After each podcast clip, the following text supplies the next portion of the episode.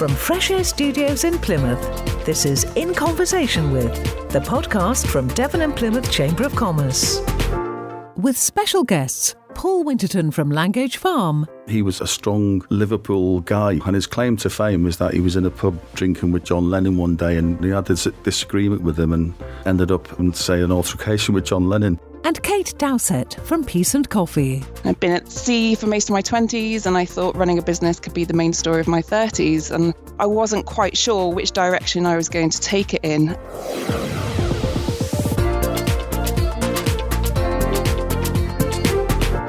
Hello there, I'm Stuart Elford, Chief Executive of Devon and Plymouth Chamber of Commerce, with another in our series of In Conversation with podcasts. And I'm delighted today to be joined by Paul Winterton, who's Managing Director of Langage Farm. Good afternoon, Stuart. Have I got the title right? You are Managing Director? Yes, you have, good, yeah. And I've got to ask you a really silly question to start with, but how did a Scouser end up selling ice cream in Devon? it's a long story. My brother used to be in the Navy many years ago, and he came down here around about 35 years ago on holiday. And he said to me, There's a job going in the dairy industry, very interested. And I was very much into sport and everything else at the time. And at a tender age of around about 19, I was actually managing a sports shop. So it evolved from there. So I came on holiday, liked it. So I applied for the job, and then nothing happened for two years. And then I had a phone call. A guy said to me, We've got a job going. Would you like to come in and have a look at what we've got to offer? And I found a real, it sounds really strange this, but a love of making products from milk and a scientific fascination. But the first job I had was actually stacking milk in a cold room around about half past four in the morning. Oh, so four degrees. And that didn't put you off? no, not really, because I was actually married at 19 and we're still married to the same person now, which is I don't know how that's managed. so we've been there, yeah, yeah. So we had three daughters, which is fantastic, and I'm really proud of that fact. But my inspiration was them, really, or my daughter, which we had at the time. So there it was, half past four in the morning and three degrees, and these packets of milk were coming down a conveyor belt, and I was freezing, as you can imagine, and thought, well, I need to get out of this and be the guy who's sending the milk down on this conveyor belt. And so that inspired me really. So obviously, career progression was tough, but I ended up managing that business as a whole, as a GM, mm. over a long period of time. And I was really proud of that achievement. And then I was headhunted into another job, been headhunted twice, one into the bakery industry. And then uh, from there, a startup dairy headhunted me back into dairy. Mm. That didn't work out for me. I was clashing with their managing director at the time because I'm quite sort of strong with the mm-hmm. viewpoints and things. And so then went to work for Langage Farm and have been there for 20 years. Yeah, I saw that it had been 20 years. You must have seen a lot of change over that last 20 years. Without a doubt, yeah, definitely. I think the main thing in the industry itself. You know, I can remember as a young boy going back to that, where you you know be working late on the machinery and things, and you'd be eating your dinner as running the machine. But in this day and age, it's totally changed. So the hygiene practices that you have to go through, quite rightly so, to be honest, are mm. quite immense and quite detailed. So yeah, massive changes. Seeing the cycles within the dairy industry as well. So lots of upset from farmers' point of view. And I think that's coming full circle now. It's still obviously tough times for farms. But I think the most important thing is seeing a change in attitude towards people and dairy goods in general, really, for the better, my ad. Yeah. Well, I think COVID has taught us a lot of things. And one of the things is I think it's focused our minds on what's important and who's important. You know, jobs we thought were important have turned out not to be, but actually the person that provides you milk is pretty blooming important. yeah, I think so. You know, I've seen the both sides of COVID. You know, I've got two daughters who are nurses. They've both been on front line. My wife works for the NHS, and seeing them come home when there's been real sort of trauma within their day, mm. and it puts it into perspective with me, you know. So I get a bit stressed out when we don't get yogurts to the likes of Marks and Spencers or whatever. Yeah. And I come home and think, you know, Actually. my daughter's just been saving someone's life, or mm. unfortunately not. So it does put things into perspective when you have that barometer to work by, really. I think you, from what I know of you, we don't know each other very well, but what I know of you, you've always had a bit of a focus on the important things. I think I met you at a sporting dinner yeah. when I was chair of St Luke's, and you'd sponsored St Luke's at Langage. I just came up to say hello, and yeah. following you since, you've done quite a few things for charity. You're quite a supporter of the local community. Yeah. And you did a bike ride not that long ago, didn't we, you? We did, yeah. You know, ailments and all, so warts and all session today. So myself and wife have been through real sort of health experiences. So I remember going back about nine years ago, I didn't have a heart attack, but I had a double heart bypass, and my main left ventricle to my heart was 95% blocked And the consultant said to me, if he would have had a heart attack, he would have been dead. So that was a bit of an eye opener. And I could take all of that. So, ironically, my daughter, who is one of the senior nurses at Derriford, was working on the cardiac ward or is now working on the cardiac ward. And that was a strange experience. It was a hereditary thing, so it was always going to happen, but it was just a time bomb waiting to go off. Mm. And then you do a lot of soul searching as a result of that. So it took some time out of work, about three, four months out of work. And I could take that. And then my wife ended up developing breast cancer. And um, she got over that, and we were really pleased. And then I developed a tumour in my bone. And I was thinking, just leave me alone for five minutes, you know, put somebody else in situ. But we got over that. And one of the things we both had a conversation about is realizing how lucky we were, really, rather than moping around. So we decided to support Jeremiah's journey at the time. And we was in a meeting and we were talking about a London to Paris bike ride and we thought, well, we'll give that a go. Mm. And there's me naively thinking, I'll just get the mountain bike out the garage and, you know, off we go. But it was quite an extensive training program and we both did it. And, you know, when you get those type of things in life, you have a decision to make. Either you, you know, go downhill or feel sorry for yourself or you get on and dust yourself off and move mm. on. And realistically, we chose the latter and glad that we did. And we ended up cycling about 350 miles on that day. Mm. But we literally, sorry, over five days. I was sorry. say, blimey, you were going a pace. we were doing about 80 to 90 miles a day. That's but we, we, we, did about six months worth of training. Mm. And it was enjoyable, but it was hard. You know, mm. if people say to me, would you do it again? Then the answer is really not. No. Because it was quite a challenge. But really rewarding at the end of it, which was nice. And you were raising money for Jeremiah's journey? Yeah, we raised about, I think in total it was about four or five grand in the oh, end. Well so done. we were really pleased.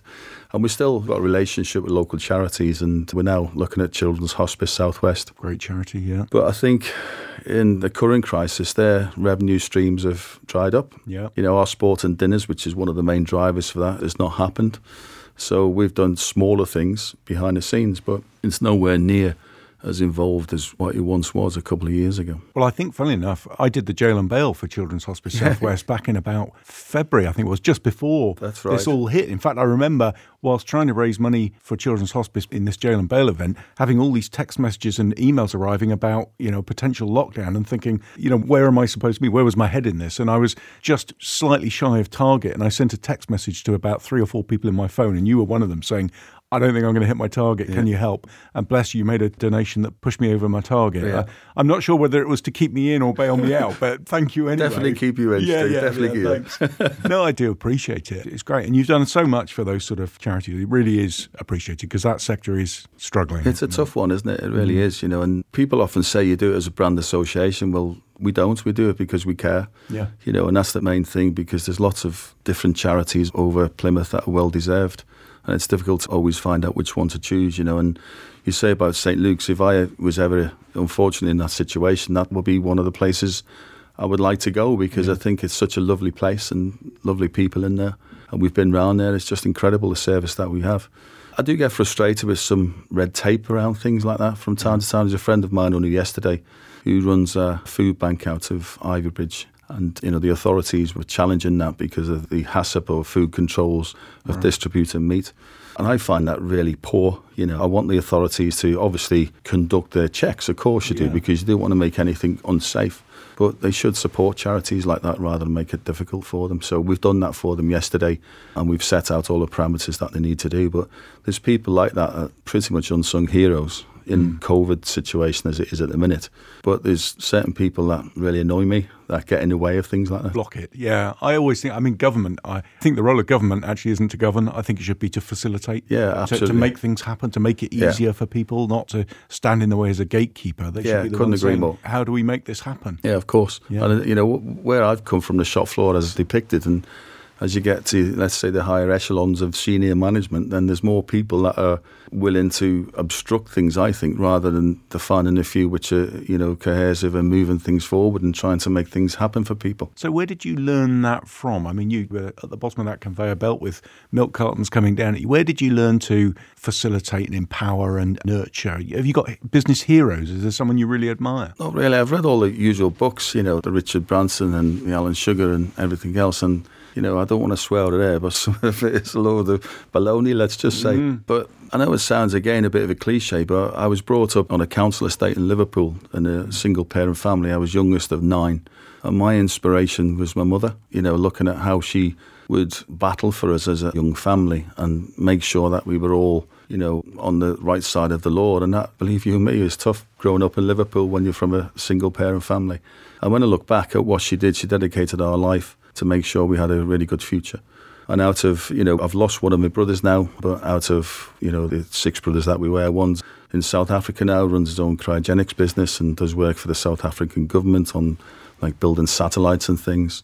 Three of us are CEO or MDs for, you know, various companies around the world, one medical, one design and me. Mm. And then my sisters have went into higher education. So one is a, a professor at Liverpool University and the others have gone into teaching as well. So we've all done pretty well, really, as yeah, a family. I get it. My mum brought me and my brother up, and you know times were tough. She came down to Plymouth, took three jobs just to be able to yeah. pay for food and a roof over our head. And my brother's ended up as a consultant radiologist who's now treasurer of the Royal College and doing incredibly well with his own business as well. And I've sort of done okay. Still to come. Kate Dowsett from Peace and Coffee. Whilst the world keeps changing, whilst people's requirements keep changing, there never will be an end goal. We've just got to keep adapting. Follow the Devon and Plymouth Chamber of Commerce on Twitter at chamber underscore Devon and search for us on LinkedIn. Make sure you don't miss out on future episodes. Hit subscribe now.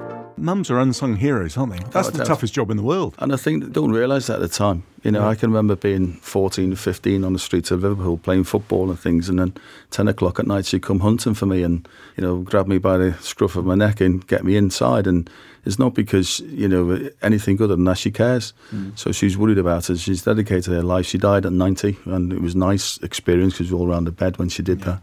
And the other one is my father in law, who's recently passed away of cancer as well uh, at the age of 72. And he was a strong Liverpool guy, you know. And his claim to fame was that he was in a pub drinking with John Lennon one day, and when John Lennon was performing in uh, a small pub in Liverpool called the Cobden, and he had a disagreement with him and ended up, let's say, an altercation with John Lennon. Really? And so he said to me afterwards, but at least I was standing and he wasn't. So that's his claim to fame.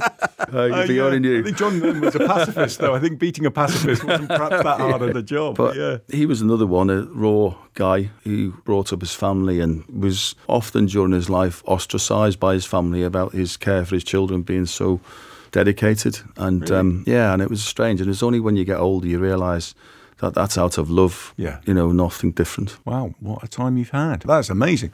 So, looking at Langage Farm, I looked on the website. I've got to be honest, I didn't know what it was, but you're going to have to tell me about it. You're the first UK carbon neutral dairy with an anaerobic digester facility. Yeah, an anaerobic digester is a power station run on food waste. So, we have what we call a unique food loop. So, we send dairy products to our customers around the southwest.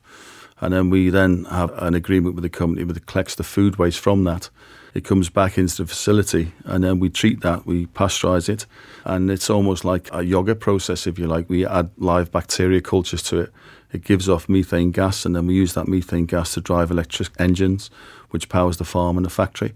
So, from a sustainability point of view, we're quite unique within that sort of branch, really. And we've now working very closely with the likes of Marks and Spencers, and they have a sustainable plan called Plan A. Yeah. And we're also investigating things like methane gas reduction in farmyard animals, so gas expulsion. So we're looking at that. We've got a project running now trying to create animal feed from seaweed, which is a problem around the Plymouth area. Mm-hmm. And then if we can produce animal feed from that seaweed, we've proven that it will reduce uh, methane expulsion from farmyard animals by up to 95%. Wow. So it's not just the dairy, you know, and this is one of the things about Plymouth and Plymouth in general. Within Plymouth, there is some really world experts on Absolutely. what we do, and lots of people within Plymouth don't realise that. And I mean at all different levels. You know, there's another project I'm working on with a company in, in Cornwall, which is called a brand due to come out now, which is called the Birds and the Bees. So, key facts about sustainable aspects of manufacturing, which is looking at bee conservation. And it was an astonishing fact. I think of the bees population was extinct and the human race would die off in about seven or eight years or something like that. So it's incredible. It's incredible. And you look at the ecosystems and you know that type of thing within food manufacturing and what I can say about Langage, we're pushing the boundaries of innovation to look beneath the surface on those type of things. So it's quite exciting, really. I'm so pleased you said that because I think there's so much world class going on in this region that we don't even know about. I was privileged enough in the space of a couple of weeks to have a tour of Plymouth Marine Laboratories mm. and the brain tumour research facilities up at Hospital. And both times I was taken by the number of people from all over the world that were working there. And they all gave the same answer when I said, What are you doing here? And they said, Because this is where it's happening. Yeah, this is world class, what's going on. And we don't kind of see shout it. about it. We don't celebrate it. No, you're right. And I mean at all levels. You know, one of the things I want to do, I'm not a fan of hierarchy. So I have five managers that we work with in the factory and the, the best in the world. And I keep saying that, you know, mm. nationally and on a global basis, they are the best in the world. And it's about what we do. So no titles. Let's sit down and have a chat about how we can work problems out. Mm. And your problems are different to their problems, but we all have problems, mm. you know. But at the end of the day, if we walk out doing what we can, then my legacy would be to make sure that I make your life easier. Yeah. And if everybody has that attitude, then you'll get through those problems. What a fantastic legacy and management approach. You know, I think that's, you're absolutely right. I came from a, I think, you know, I was a police officer for many years and it was this sort of uniform, disciplined hierarchy. And I assumed that's what leadership was about. But actually, I've subscribed to the Royal Navy model where there's a difference between leadership, management, and command. Yeah, and command is just the authority that comes with the rank. You have the power to do things. Um, you've got management, which is the use of resources. Well, anyone can do that, whether they do it well or badly. But leadership is mm. about bringing people with you on a journey. And I think that's a really powerful thing to remember. Mm. It's not about leading, it's how you lead, isn't it? And yeah. it's easy to lead, but more difficult to get people to follow. Well, you must be quite proud, though, of, you know, 20 years at Langage and you've taken it from where it was to now what is a, certainly a nationally and possibly even internationally recognised brand. You must be really proud of that. I am, yeah. When we look back, you know, I've got a really, let's say, different relationship with James Harvey, the owner. So we really do argue. and I don't mean just professionally, I would say unprofessionally as well from time to time. And you can, I think that has to be the basis of the relationship because he's allowed that environment to happen as I have. And we don't agree, but we agree on lots of things. Mm. But having that debate where we can thrash it out with, you know, sometimes we've got really into the core of the individual, both him and me and then we shut ourselves away. But we both want the same things, but we come at it from different angles. Mm. And I think that is a good way to be at that level where we can challenge each other because without challenge, you'll never do things differently. And I think that is something that has allowed us to grow. You know, over the last, say, 18 months, we've had our biggest growth period ever. Mm. And we're planning to grow even further next year, which is good news. Yeah. And so tell me where you are now. I mean, you're in a lot of the major supermarkets. Yeah. We work nationally with Aldi. Mm. Lidl, we're just working on a program there. We're doing a range review with Aldi at this moment in time. Marks and Spencers we're working with. We've been working there for about the last 18 months and we do the Langage brand into Morrison's and Waitrose and we've had it into Sainsbury's and everywhere else. So pretty much all of the key players in the supermarkets. And then we're proud of the local business as well. Mm. So the national business is quite difficult because that can come and go. But what we've tried to do now is try and put more foundation stones into those type of contracts. So we're looking at two or three years. Yeah. The lockdown started in March last year but we've used that quite well. So we've done lots of research and development on different products. So we've just launched the chocolate flavoured cream for Marks and Spencers. You've seen all the publicity surrounding the strawberry clotted cream that we did, right. mm-hmm. and vanilla. So we've got three or four more flavours coming out next year. And the debate that we had about you know clotted cream on top and Devon versus Cornwall, which was quite let's say volatile. Yeah, we've now produced the cream, which is a strawberry clotted cream flavour infused, and it went. So you only have to have one layer. One layer, yeah. Wow. so we solved the age-old debate of jam first or second. And it really worked well because we got lots of publicity out of it. We've had Dawn French putting her two penneth in, so Marks and Spencer's got behind it. But what it's allowed us to do during lockdown is focus on what we're good at, which is the scientific knowledge behind the dairy products that we have. And looking at Brexit, where we are at the moment, one of the biggest risks is where the sort of import, export, so the total trade within dairy is going to be within milk. Mm. And we've just about to launch with Aldi UK again in a thousand stores, 2nd of January, a vegan yogurt. All right. So that is unbelievably good. And the vegan market is growing globally, uh, around about 19% year on year. So we've actually added that strain to our business as well, just looking at the potential pitfalls over the next 18 months or so from a dairy point of view as well. So you're, I mean, leading the dairy industry, but you're leading in scientific scientific ways as well. And as we were saying, there's a lot of that going on in Devon that people don't know about. What do you think the opportunities are for Devon now and for your business, obviously, but for our region? I think it's really vast. You know, if you look at the resource that we have, you know, we've worked with Plymouth University and it's an attitude sort of to want to do that. But once you get beneath that surface, the Plymouth University can offer you all the scientific data that you need. You just need to be able to apply that within the manufacturing environment that you're in. So we was using the electron microscope department, for example, to analyse yogurts in the marketplace. And you think, well, how boring is that? But it's not. It's quite incredibly yeah. interesting. So you're looking at different fat structures, cell structures, protein, available water. And by analysing the yogurts in the marketplace, we can look at the faults that exist within manufacturing and we had a really good team at Plymouth University that was showing us how to use this equipment. And then what allowed us to do was to go into manufacturing and revise some of the faults that was existing within the marketplace that the normal sort of Joe public wouldn't understand. And that's why we ended up getting a contract which is worth four million quid year on year, which is still developing now. So the opportunities within Devon and for our business are huge. Yeah, I think we've still got to get over the barrier of speaking to each other, talking to each other. I think that's the biggest hurdle yeah. that I see. But if you have a cohesive group of people which can invigorate that conversation, then I think the boundaries for Devon are endless. That's brilliant to hear because that's what we're trying to do. So, as uh, Chief Executive of Devon and Plymouth Chamber of Commerce, I've helped form British Chambers of Commerce Southwest, so we're all joined up. As Devon and Plymouth Chamber, we've just signed a partnership agreement with Food Drink Devon, which I know you've been involved with mm. in the past, and it is trying to bring it together. You mentioned University of Plymouth; they're a patron of the chamber, and it's really exciting to work with them. I think when we come together, there's so much we can do together, and so many opportunities for this region. Yeah, definitely. Like I said before, there's so many experts in their fields within the Devon area. It's just immense, and all we need to do is maybe market Devon in a better way in different arenas. You know, so I think with Brexit now gives us an opportunity to do it on an international basis if we can get the support from the political arena to be able to get the funds to be able to do it. There's lots of micro businesses around Devon which are just fantastic people. You know, there's a baker that we use within the Devon area, and we're trying to use him now as a small family business for all the products that are going into development for Marks and Spencers. So, you know, Marks and Spencers come to us, by the way, we didn't go to them. So the legacy of what we do is right there for people to see. So that situation tells us that we're good at what we do. And what I would really like to do is procure locally yeah. as much as possible to grow those businesses on the back of ours as well. So our turnover last year around about four, four and a half million. This year probably going to be closer to eight. And so for the next two years, I can see us hitting 10 to 15 million quite easily. Well, that's brilliant. I mean, congratulations. Great to see a Devon brand on the world stage. Thank you for sharing your time with us. It's been great to see you again and really appreciate your company. Paul Winterton, thank you. Thank you very much. Thanks for having me.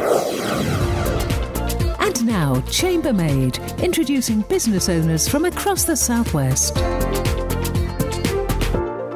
Hello there, and welcome back to part two of our Chamber podcast in conversation with. This second part is Chambermaid, which is where we talk to various members about their businesses. And actually, there might be quite pertinent title for our next guest. So I'm joined by Kate Dowsett, who I first met when she was Peace and Coffee. But Kate, now you are also the Dartmoor Cleaning Company and the Laundry Cupboard. Welcome. Thank you very much, Stuart. You are a serial entrepreneur. You could say that, or you could just say I get bored very easily mm. and need to put my toes in some different puddles of water now and again. And I guess also with Peace and Coffee, which are fabulous business, by the way, and does the best flapjacks in the world, which, as you can see, I've partaken of far too much. You've had to pivot because of the current situation, I guess. Well, yes, but we actually set up the Dartmoor Cleaning Company about a month after Peace and Coffee. Peace and Coffee has predominantly been based in Plymouth, which is probably why you're more aware of that. The Dartmoor Cleaning Company has grown steadily over the last couple of years, but has obviously by the name, been predominantly on Dartmoor, helping private, corporate, and holiday lets.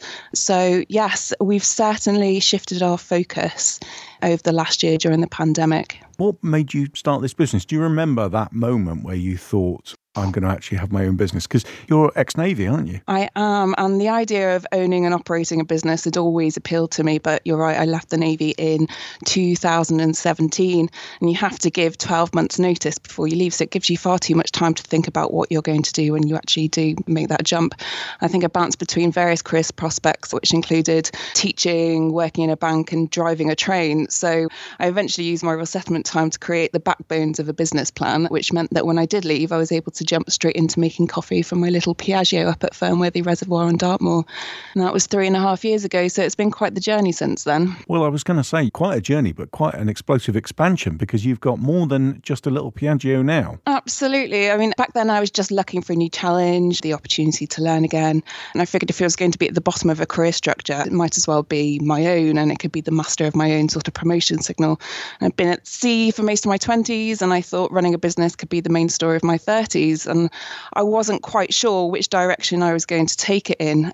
But obviously, that first month of actually standing in front of a Piaggio and desperately wanting people just to come along and buy your coffee, it was absolutely exhausting. I was learning on the job and making it up as I was going along, and never quite sure if I was doing the right thing, and nobody was there to tell me how to do it better. So it was completely at odds with the two years training I'd had just learning how to drive a warship where you're coached every step of the way. And I remember my first networking event where there was an overwhelming sense of imposter syndrome, and I felt like the little girl in the corner of the room who should just be making the coffee. I didn't have any experience to draw upon and talk about, and I was so swept up in nerves I could never see the small wins. So, yeah, they were the early days when I was just stood on the middle of Dartmoor, but that was only ever going to be a seasonal occupation. Um, in fact, then you could probably almost call it a hobby. So, I started just pimping out the Piaggio for a few corporate events, there were coffee mornings, that sort of thing, but it was never enough to make ends meet. I took on some domestic cleaning work through an agency, and I was with them for about a month before I looked at their business model and realized I could probably do it a little better. So, I bounced the idea off a really interesting chap who I was cleaning for at the time. He volunteered and taught business studies to the inmates at Princetown Prison, and he gave me the little push I needed. So that started in October 2017 after I'd just set up Peace and Coffee in August 2017. But then in January 2018, so only a few months later, Peace and Coffee took a surprising U turn, and ABP, Associated British Ports down at Millbay Dock, needed a cafe facility post security for all the Brittany Ferry departures. So I decided to convert a shipping container into a small cafe, and that just skyrocketed the business into destination I wasn't expecting at all.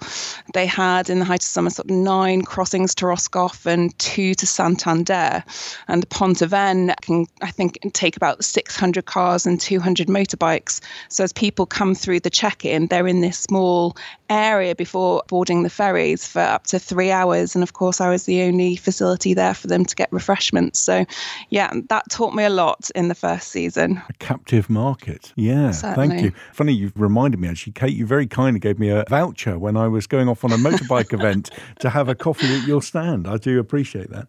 So, how many outlets do you have now? On the coffee side, we've still got the Piaggio, which we use for events, for weddings, for corporate bits and bobs. We've got the one cafe facility in the container down at Millbay Dock, but we also do a little bit of mobile coffee and catering as well. Yeah. So, tell me about the Dartmoor Cleaning Company and the laundry cupboard. What's the laundry cupboard? One thing has just led to the next, and new opportunities have arisen. Whilst Peace and Coffee was growing down at Millbay Dock, our domestic cleaning base was growing as well. I eventually found an increasing number of phenomenally hardworking and reliable individuals. We're now a steady team of 18, mm-hmm. although in the height of the summer we were up to 24 because the holiday let changeovers just went through the roof post lockdown in July.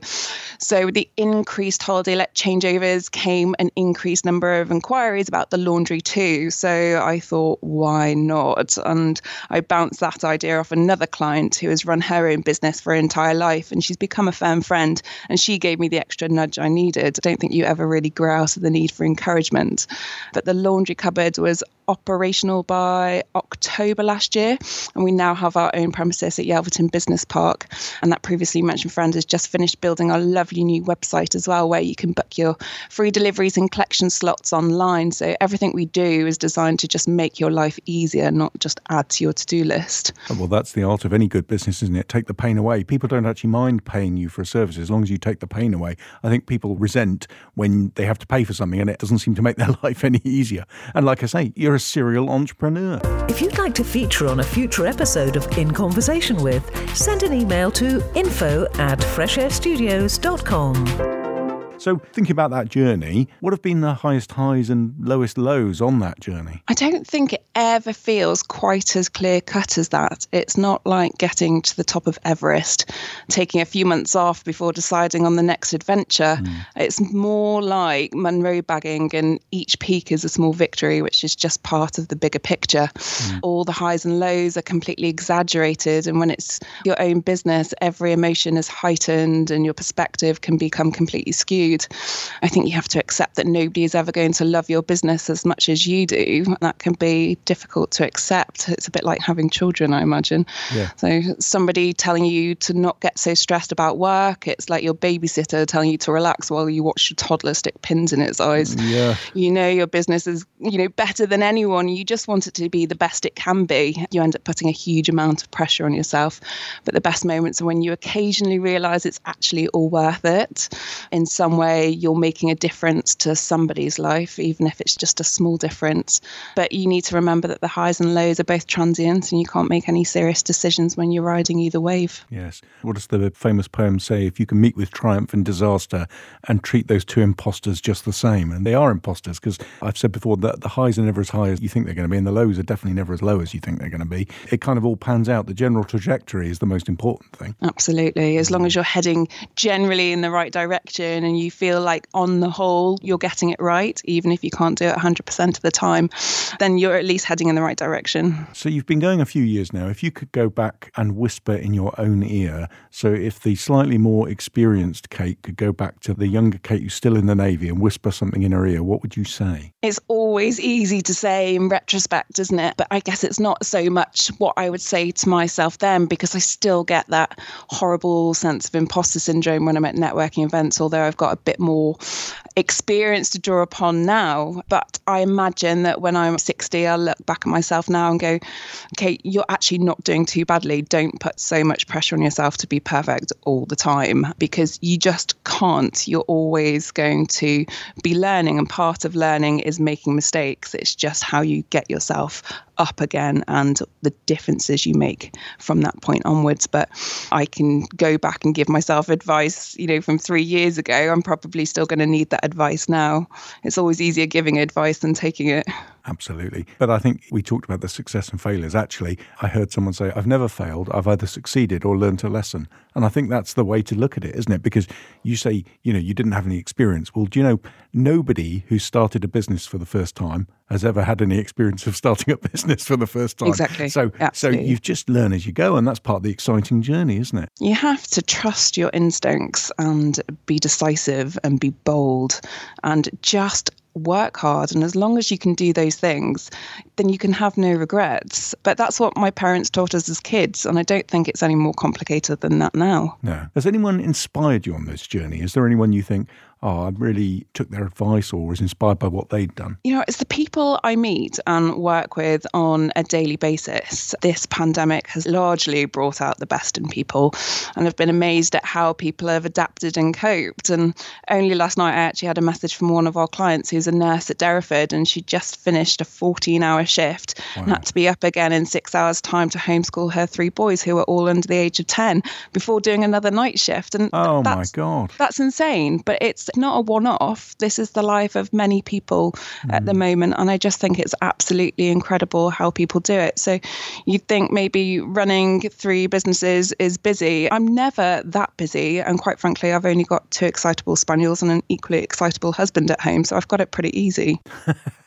Speaking of which, how is Paddy? He's I, doing great. I have to you. confess to our listeners that I was actually a neighbour of Paddy's when I was about eight, I think, seven, eight, something like that. In and you lived pretty close, yeah. Yeah, what a small world.